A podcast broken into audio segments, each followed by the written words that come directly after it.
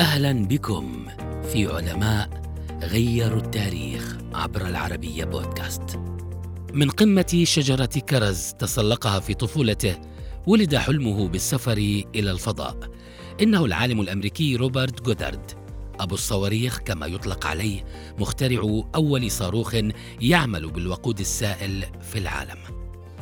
ولد عام ألف وثمانمائة واثنين وثمانين في مدينة وورستر بولاية ماساتشوستس الأمريكية لأب عمل محاسباً وبائعاً.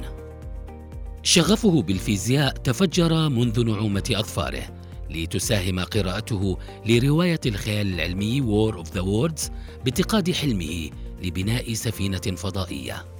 أول ابتكاراته أبصرت النور من معمله في جامعة كلارك بمدينة وورستر، والتي حصل منها على الدكتوراه في الفيزياء ودرس فيها. كان أول من طور محركاً صاروخياً باستخدام الوقود السائل، والذي استخدم بعد مرور خمسة عشر عاماً في سلاح الصواريخ الألماني.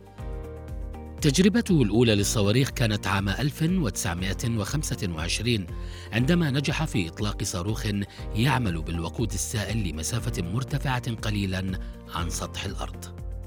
أتاح له بعض الدعم الذي قدم له إنشاء ورشة صغيرة في صحراء جنوب غرب الولايات المتحدة، ونجح عام ألف وتسعمائة وخمسة وثلاثين في إطلاق أول صاروخ في العالم بسرعة تجاوزت سرعة الصوت.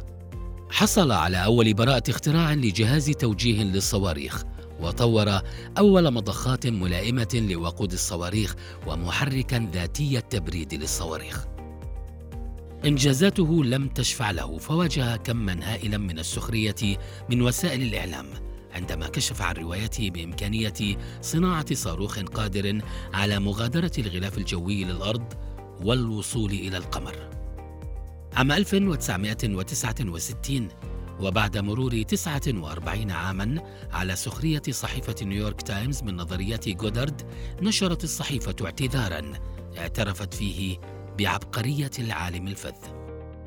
رغم إنجازات جودارد الهائلة، إلا أن اختراعاته لم تقدر إلا بعد وفاته عام ألف وتسعمائة وخمسة وأربعين لينال مائة وواحد وثلاثين براءة اختراع، أضيفت إلى أكثر من ثمانين براءة اختراع سجلت له أثناء حياته. بنت الحكومة الأمريكية مكتبة في جامعة كلارك تخليداً لذكراه، حملت اسم مكتبة جودارد التذكارية، وضمت أبرز أبحاثه ومنشوراته. من أبرز أقواله: كل رواية تعتبر نكتة حتى تتحقق، وهنا تصبح حقيقة مألوفة بالنسبة للجميع.